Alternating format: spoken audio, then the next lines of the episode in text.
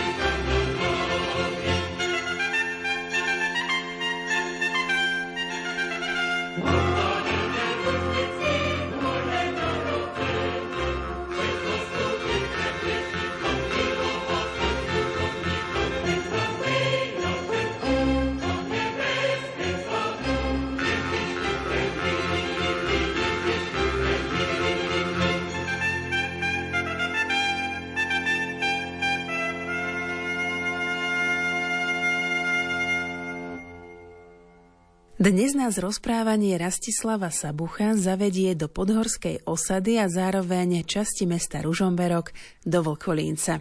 Je pamiatkovou rezerváciou ľudovej architektúry a ako pozoruhodne zachovaný sídelný celok pozostávajúci z typických zrubových objektov charakteristického stredoeurópskeho typu je od roku 1993 zapísaný do zoznamu Svetového dedičstva UNESCO. Presne tak, je tomu už 30 rokov. Osada predstavuje typ dedinského stredovekého sídla s drevenou architektúrou horských a podhorských oblastí, s nenarušenou zástavbou z rubových domov uprostred krajinárskeho zázemia, tvoreného úzkými pásikmi polí a pasienkov, zo severu chránená masívom kopca Sidorovo. Osada sa rozprestiera na južnom svahu, a to v nadmorskej výške 718 metrov nad morom. Okrem Sidorova obec obklopujú z východnej strany kopce Stráňa, od západu vyvýšeniny Las a Diel a od juhu Ravný Diel. Prístupná je po odbočení z hlavnej cesty spájajúcej Ružomberok a Banskú Bystricu. Milí poslucháči, pôvodne išlo o osadu drevorubačov a uhliarov. Jeho zástavbu dnes tvorí 45 usadlostí, drevených obytných domov a hospodárskych budov postavených v strmom svahu. Stredom obce preteká potok prameniaci pod svahmi Sidorova. Uprostred tradičnej zástavby sa v centre obce nachádza zvonica, studňa, murovaný kostol a škola – Studňa a zvonica sú vybudované tradičnou technikou a pokryté šindľom ako všetky pôvodné strechy domov a hospodárskych stavieb. Svoju jedinečnosť si zachoval vďaka izolovanosti, kvôli čomu ho obišiel prudký stavebný rozmach v 19. a 20. storočí. Až do polovice 20. storočia viedli do osady iba polné cesty a neexistovala tu elektrina. Vlkolínec bol v rámci karpatského regiónu vyhodnotený ako najlepšie zachovaný reprezentant svojho druhu, ktorý dotvára okolitá scenéria Veľkej Fatry. Jeho krásu a miestne dejiny sa rozhodol zväčšniť v dreve aj Rastislav Sabucha. thank you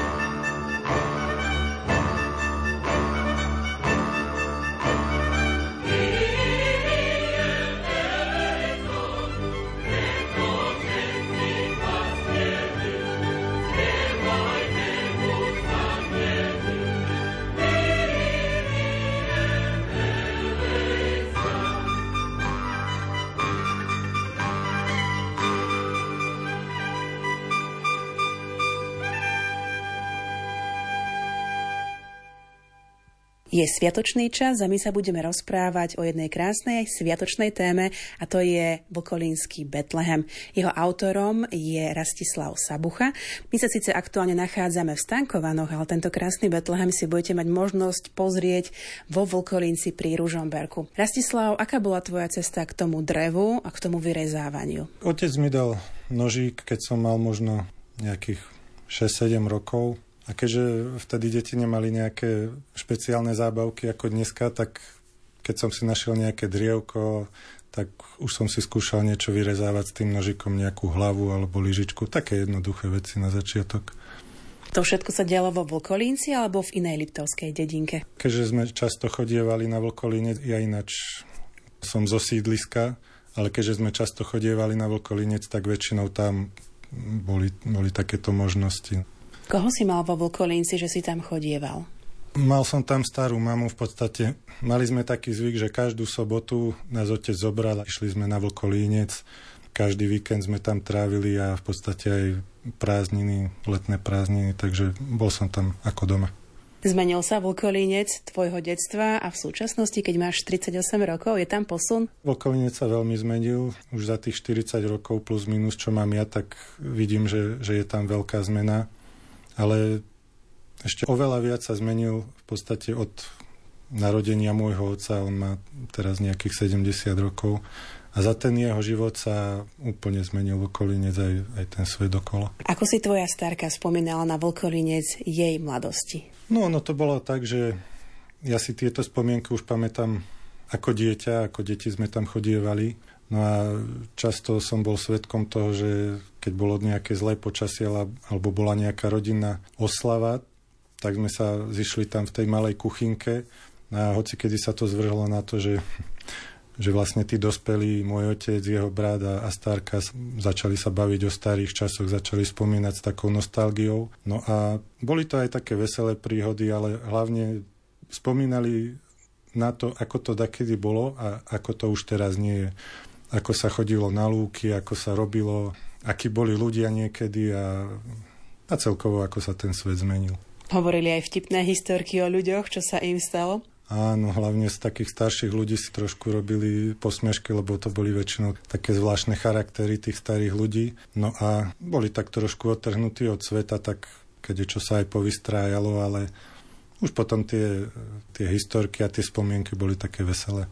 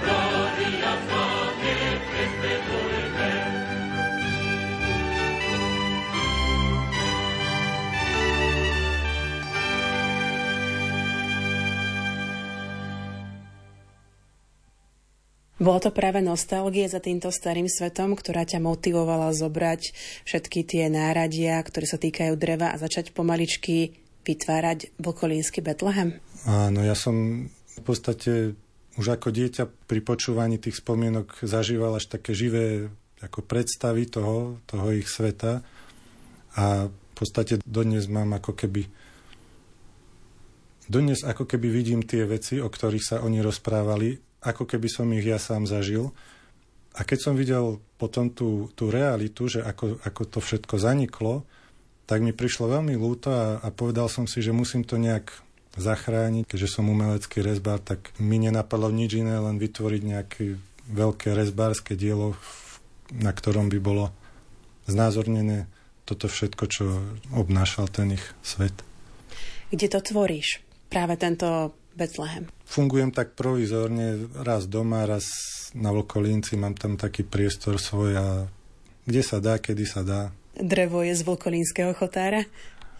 O, tak drevo to je nie z Vlkolínskeho chotára, ale je to blízko. No. Ktoré je to konkrétne? Lipa, búk, dub? Áno, áno, lipa. Lipa je taká najvhodnejšia na túto prácu, inak ako rezbári používame rôzne dreviny, ale lipa je dobrá, že je taká jednoliatá a tie detaily tam dobre vynikajú. Potom sú aj dreva, ktoré majú zaujímavú kresbu, ale potom taká detailnejšia práca tam zaniká v tej kresbe. No tak tá lipa je taká dobrá na to.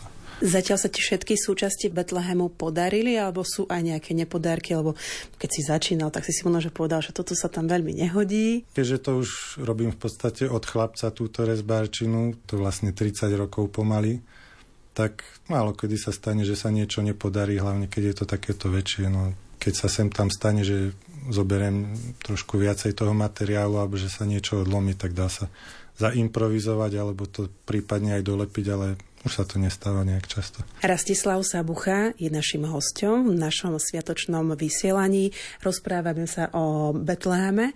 Kedy si začal prvýkrát už pracovať na nejakej súčasti alebo časti tohto Betlehema? Kedy bol ten prvý zárez do lipového dreva? No tak zárez bol možno nejakých 6 rokov dozadu, ale tá príprava ešte predtým, ako som začal vyrezávať, tak, tak trvala možno rok, lebo zháňal som si všelijaké materiály, staré fotky, ešte sám som si pofotil nejaké také zákutia, ktoré na Vlkolinci boli a ktoré už teraz nie sú. A možno nejaký rok trvalo, kým som dal dokopy celý ten plán, celý ten projekt, kým som začal rezať.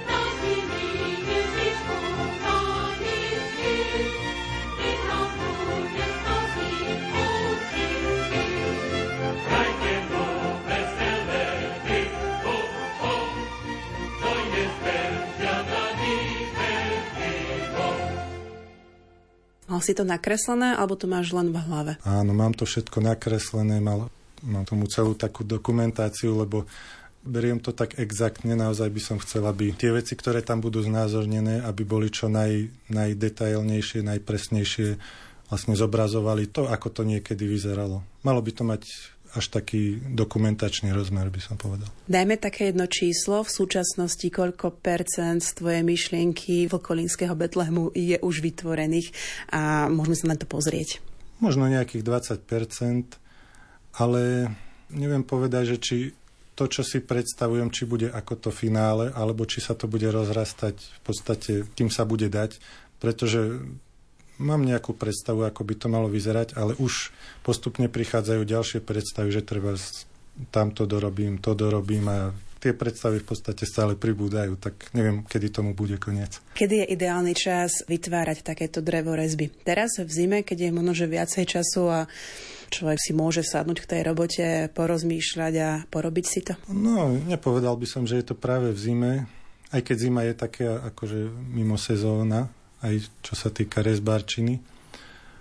Ale ja sa teraz snažím tomu venovať, až by som povedal, na plný úvezok a snažím sa zariadiť si to tak, aby som sa tomu mohol venovať už prakticky každý deň, aby už tí ľudia, ktorí to videli a niektorí aj podporili túto myšlienku, aby videli, že to rastie a že sa na tom pracuje. Koho to napadlo takýmto spôsobom získavať financie na tento Betlehem? Lebo je to taká odvážna myšlienka, ale celkom príjemná. Pozerala som, že už tam tie peňažky pribúdajú, aby si mohol pokračovať vo svojej práci. Nejaký môj známy mi poslal správu, že jeho známy robí niečo podobné a vtedy mi napadlo, že by som mohol aj ja využiť tento spôsob podpory a tak som sa na to dal. No a teraz nejak bojujem, aby to vyšlo. Poďme sa teda pozrieť na Vlkolínsky Betlehem. Poďme sa pozrieť na to prvé poschodie, lebo sú tam krásne tváre a každá tvár je originálna a iná.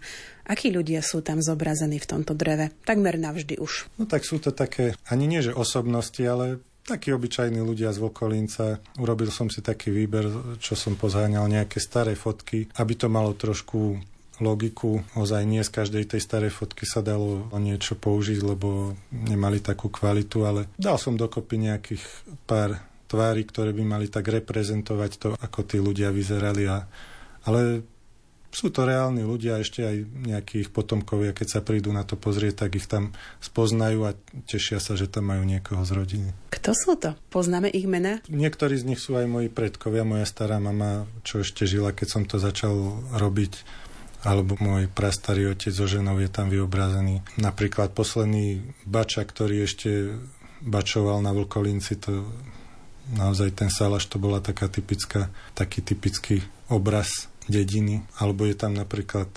zobrazený páter Pálko Horský, Ujo Pálko, ako sme ho volali. To bola taká duša Vlkolínca, tak ten tam samozrejme nesmel chýbať.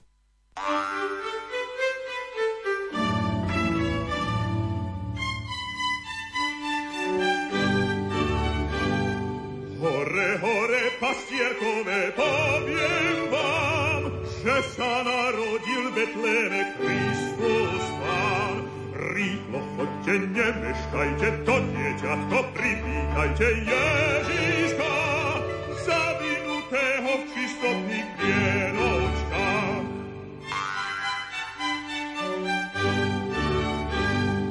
Tam je na slave vložený Ježišek, z Panny Márie rozmilý synáček. Ona sama ho to limba, aj búvaj jemu spievať dieťatku guerreros con.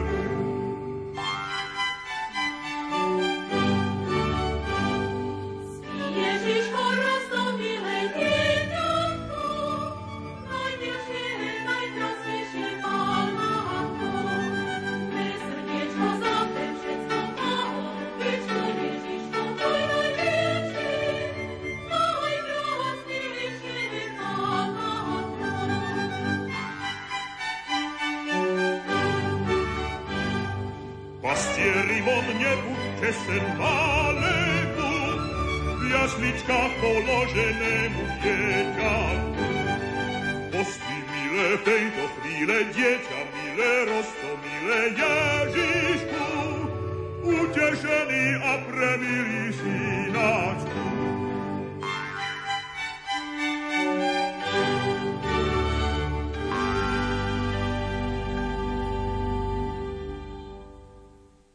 Je tam aj Panna Mária, ak dobre vidím. Áno, to je taká zmenšenina Pani Márie, ktorá je osadená v, v priečeli kostolíka vo Volkolinci. Ešte stále je možnosť aj vidieť originál tejto Pany Márie? Áno, každý, kto sa príde pozrieť do Volkolinca a zajde aj ku kostolu, tak, tak to tam uvidí. Toto je teda prvé poschodie. Poďme sa pozrieť jedným očkom na to druhé poschodie. To ešte nie je celkom hotové, ale už tam teda vidíme aj svetú rodinu, teda Jozefa, Máriu a malé Jezuliatko. To je tiež na podkode nejakej reálnej sochy, ktorú si videla, alebo je to tvoja fantázia, že takto nejak? Tá svetá rodinka, to je taký typický výjav. Snažil som sa, aby to zapasovalo do toho, do toho celého prostredia.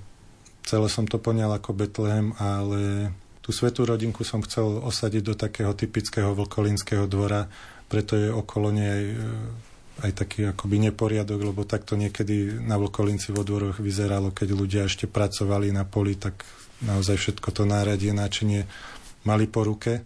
No a chcel som, aby to bolo osadené v tom Vlkolínskom dvore. Ako vyzerali v minulosti tie vlkolínske domy? Oni sú v súčasnosti stále hodne naštevované a populárne, lebo patríte pod UNESCO. Podarilo sa ti zobraziť v tvojom Betleheme vlastne túto ich krásu a originalitu? Zatiaľ sú tam vyobrazené v podstate hospodárske budovy, hubno, maštal, chlievik, potom taký seník, ako bývali takedy na lúkach. Domy ako také zatiaľ tam nevidno, aj keď chcem do pozadia neskôr spraviť celú dedinu, celý okolinec. Ale domy tam zatiaľ nie sú a tie domy sú jediná vec, ktorá na Vlkovinci ostala po tých starých časoch. Preto možno sa nejak nenaháňam, aby som ten dom v tom Betleheme vyobrazil. Sú dôležité v tomto prípade aj tie detaily, lebo väčšina ľudí sa pozerá na Betlehem z určité vzdialenosti, meter, dva, tri, nemusia to vidieť až tak veľmi podrobne. Pre mňa sú tie detaily veľmi dôležité, aj keď e, je pravda, že čím ďalej, tým menej ľudí vie, čo je vlastne vyobrazené v tom dvore, čo sú tie predmety a na čo slúžili. Ale môj zámer bol práve, aby sa tieto veci zachovali a keď nejakí ľudia prídu pozrieť, tak naozaj idú k tomu Betlehemu až, až na doraz a obdivujú, že čo všetko je tam vyobrazené, ako je to detailne spravené. Sú tam vyobrazené aj obrázky z pastierskej kultúry, teda senník si spomínal, ale napríklad taká bačovská koliba, to je taký typický pohľad na Liptovskú krajinu. Áno, nedávno pribudla ďalšia časť, ktorá vyobrazuje práve túto typickú kolibu, ako bola niekedy na vlkolínskych holiach. A postupne by som k tejto kolibe chcel dorobiť aj nejaké postavičky, aby bolo vidno aj také výjavy zo salaša, ovečky a ako sa dojilo a všetko to, čo ten salaš, čo tam bolo vidno niekedy.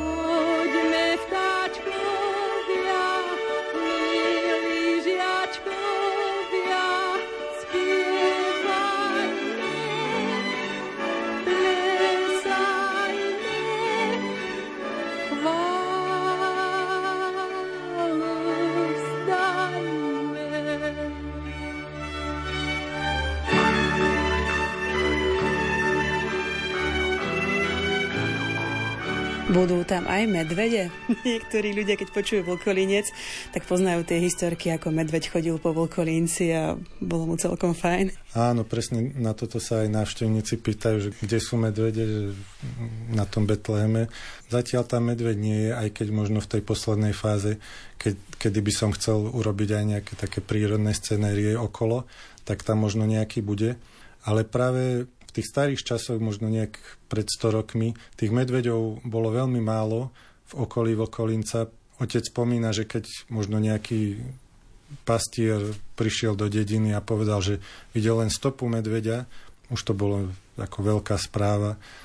Nebolo to ako dneska, keď medvede v podstate v noci chodia už po dedine. Vrch Sidorovo, to je taká moja trošku zákerná otázka, ale je to taká dominanta, ktorá celkom tak dokresľuje ten obraz Volkolínca, lebo táto dedinka vlastne leží pod vrchom Sidorovo. Áno, v podstate v pozadí tohto výjavu, čo už mám hotový, by mala byť celá dedina aj s okolím a nad tou dedinou samozrejme by nemalo chýbať Sidorovo, alebo po Vlkolínsky sa to volalo Žiar, lebo niekedy Sidorovo nebolo zarastené stromami ako dnes, ale bol to krásny holý kopec s takými peknými skalnými útvarmi a večer, keď zapadalo slnko, tak v podstate to bolo posledné miesto, kde ešte svietilo slnko a možno podľa toho ho nazvali žiar, že večer tak žiaril. Takže, Takže povolkolínsky žiar bude tam.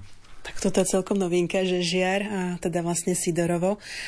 Pre koho bude určený tento Betlehem? Pre tých návštevníkov, ktorí prídu pozrieť a obdivovať architektúru Vlkolínca, alebo možno, že pre deti, aby im pani učiteľky vysvetlili, že takto sa kedysi dávno žilo a oni už s tým nemajú žiadnu skúsenosť, pre nich to je niečo staré, niečo nové. Betlehem bude určený pre návštevníkov Vlkolínca. Pre každého, koho to zaujíma, ja tam rád privítam každého a s každým sa rád porozprávam, povysvetľujem mu, že čo to tam vlastne je a ozaj budem rád, keď príde ktokoľvek a s každým, s každým sa rád porozprávam. Aký máš časový plán s tými ďalšími poschodiami? Ak to nie sú teda hotové dve, ale mali by ich byť trošku viacej a viacej. Ako príde čas, ako budú financie, ako budeš mať chuť, dalo by sa to takto povedať? Áno, no tak chuť by aj bola, toho času je menej, ale vravím, snažím sa to zariadiť tak, aby, aby som ho mal viacej, aby to pribúdalo rýchlejšie Tých vrstiev by vlastne malo byť až 8, ak to bude hotové. A časový plán nemám žiadny. Budem robiť, ako sa mi bude dať a budem sa snažiť, aby to, aby to rástlo.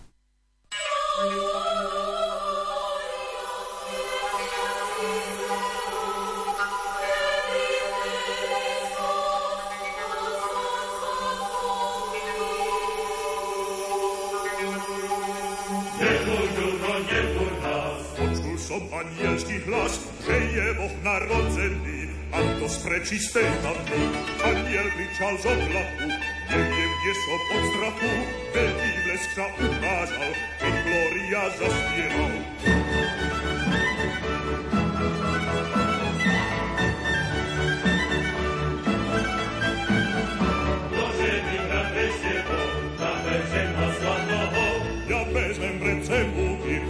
Budem piec oslúchy.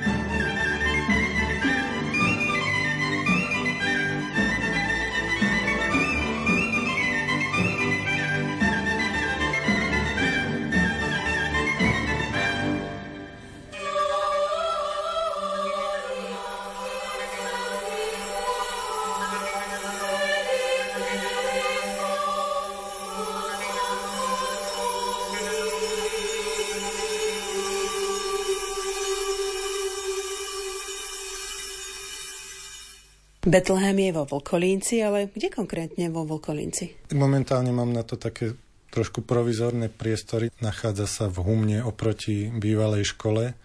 Možno časom sa tomu nájde aj nejaký vhodnejší priestor, ale zatiaľ som rád, že som zohnal aspoň toto. S Betlehemom sa dá hýbať, lebo mám to tak v predstave, že to je taká statická vec. Áno, je to robené tak, že sa to dá rozobrať a prípadne by som to mohol aj premiestniť a čím to bude väčšie, tým to bude zložitejšie, ale stále je to robené tak, že sa to dá rozobrať a prípadne niekam odniesť. Čo hovoria Vlkolínčania na tento tvoj projekt? Už to boli pozrieť, pospomínať? Tak Vlkolínčania sa z toho veľmi tešia. Vždy, keď som tam, príde niekto pozrieť. Vravím, tešia sa z toho, že tam vidia nejakých svojich predkov alebo ľudí, ktorých poznali a stále sa ma pýtajú, že, že kedy dorobím to, kedy dorobím tamto. No a ja som rád, že to má takýchto fanúšikov. Je tvoja rodina taký tvoj veľký fanúšik, lebo potrebuješ tú podporu od manželky, od detí? Rodina je, by som povedal, najväčší fanúšik, lebo v poslednej dobe tým celkom aj žijeme, tak samozrejme, že chcú, aby sa mi darilo a tak to má byť. Aký by bol ideálny priestor pre tvoj Betlehem, keď ho raz dokončíš? Kde by si ho chcel vidieť a mať ho umiestnený? No, ak bude hotový, tak by mal mať možno 2 metre na výšku a 4-5 metrov na dĺžku, takže už to humno možno ani nebude stačiť tomu. A tiež je to dosť také deravé, sú tam veľké výkyvy klímy a to drevu nerobí moc dobre. Takže časom by som možno chcel zohnať priestor, ktorý by bol väčší a aby tam bolo teplo, no, lebo to drevo nemá rado, keď sa mení vlhkosť a, a, a teplota. Ale zatiaľ fungujem a som rád, že mám aspoň to, čo mám. Toto drevo je nejakým spôsobom aj ošetrené? Tuším, drevo rezbári spomínajú, že taký včelý vosk je taký najlepší, najekologickejší. Áno, včelý vosk je najlepší aj najekologickejší, ale na druhej strane včelý vosk môže časom vytvárať takú jemne lepkavú vrstvu a pri, ako keď sa na to práši a keď sa to utiera dookola, tak časom by sa ten prach mohol na tú lepkavú vrstvu prilepiť a, a, a nedalo by sa to už vyčistiť. Preto ja som radšej použil syntetiku. Je to náter, ktorý vsiakol do dreva a to drevo vyzerá ako keby bolo čisté, tak ako sa to mne páči, nie je to nič lesklého. Je to ošetrené proti, proti vlhkosti a proti nejakým červotočom, aby to vydržalo čo najdlhšie, ale je to ošetrené tak, aby to vyzeralo prirodzene.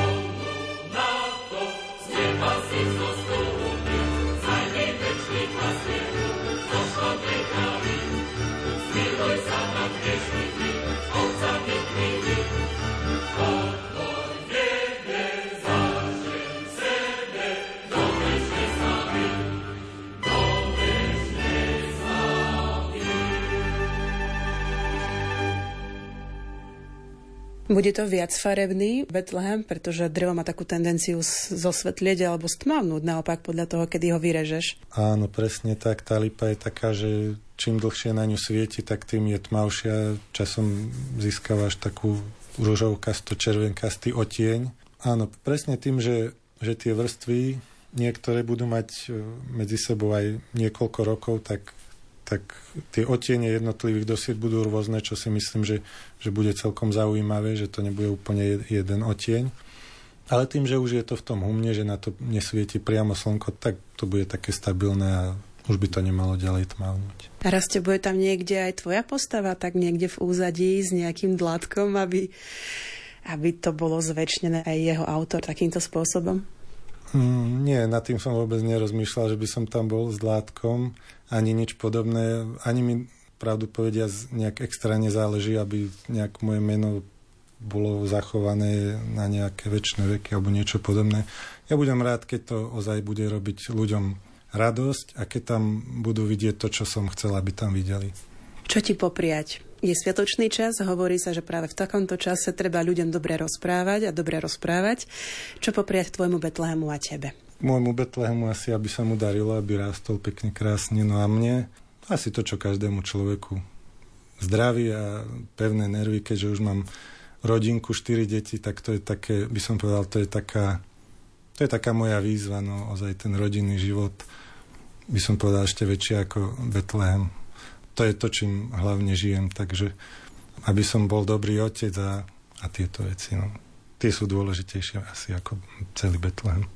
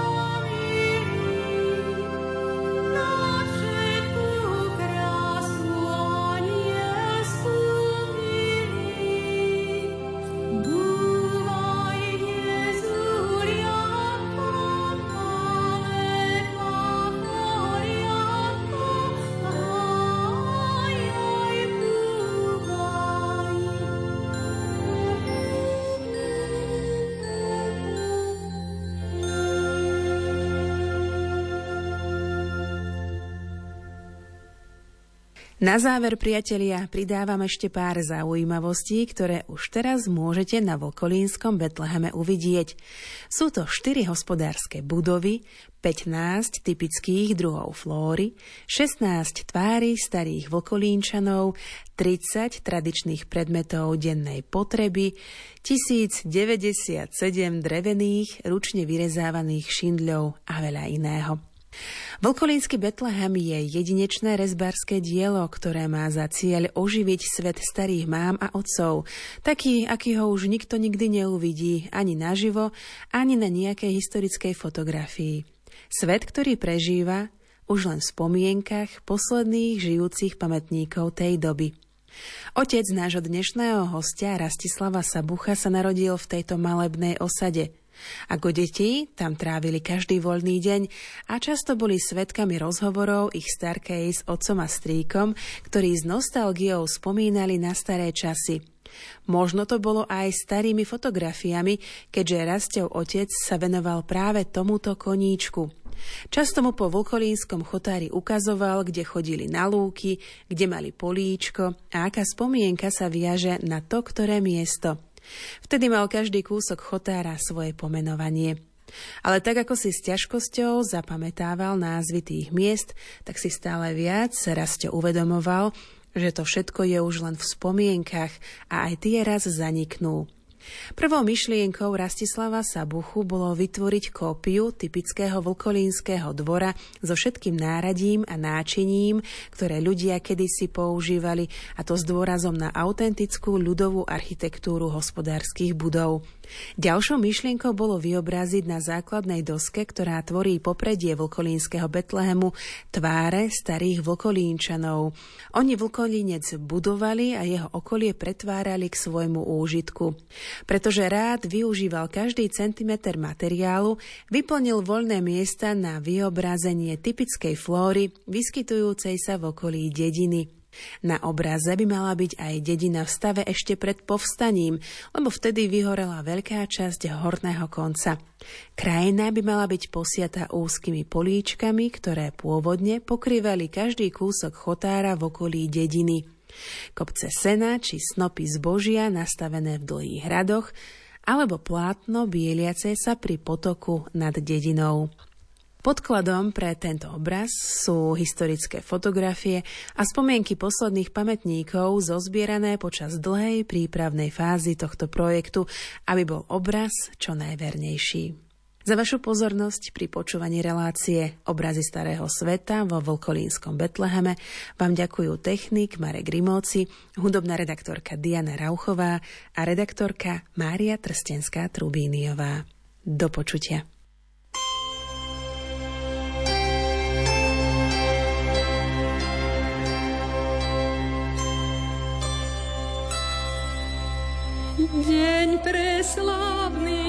K nám prišiel, v ktorom má byť každý vesel.